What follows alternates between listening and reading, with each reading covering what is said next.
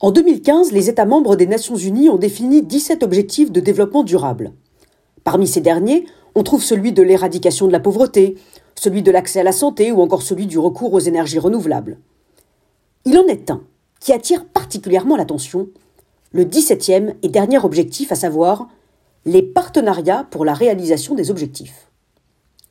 Ce dernier objectif semble être la clé de voûte de l'agenda 2030 des Nations Unies, peut être la condition sine qua non de la réalisation de tous les autres objectifs.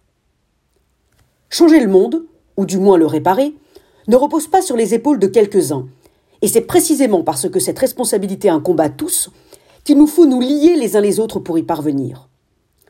Alors que l'on entend toute la journée des discours remplis d'emphase pour des métiers à la mode, comme celui de data scientist, il se pourrait bien que le vrai grand métier, le métier qui devienne stratégique dans les années à venir, soit celui de directeur des partenariats. La capacité d'une entreprise, d'une association, d'une administration publique, d'une école, d'une maison de retraite, d'un restaurant, d'un théâtre, d'un hôpital ou encore d'une collectivité territoriale à se concevoir comme un écosystème responsable de la création et de la culture d'un véritable maillage territorial, culturel, social, professionnel, éducatif, sectoriel, intergénérationnel, va devenir crucial dans les années à venir. Demain, ce qui fera la force d'une entreprise sera sa capacité à entraîner avec elle toute sa chaîne de valeur.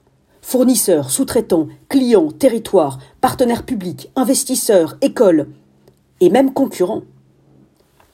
Tant que chaque acteur restera enfermé dans sa case, il n'y aura pas de réparation du monde. Tant que chaque acteur de la cité n'assumera pas sa responsabilité partenariale, il n'y aura pas de contrat social. Demain, on évaluera une entreprise, une association, une école, un hôtel, une usine ou encore un restaurant par rapport à sa capacité à jouer un rôle de point de repère pour son territoire, à créer des ponts entre les mondes, à cultiver des maillages et des écosystèmes.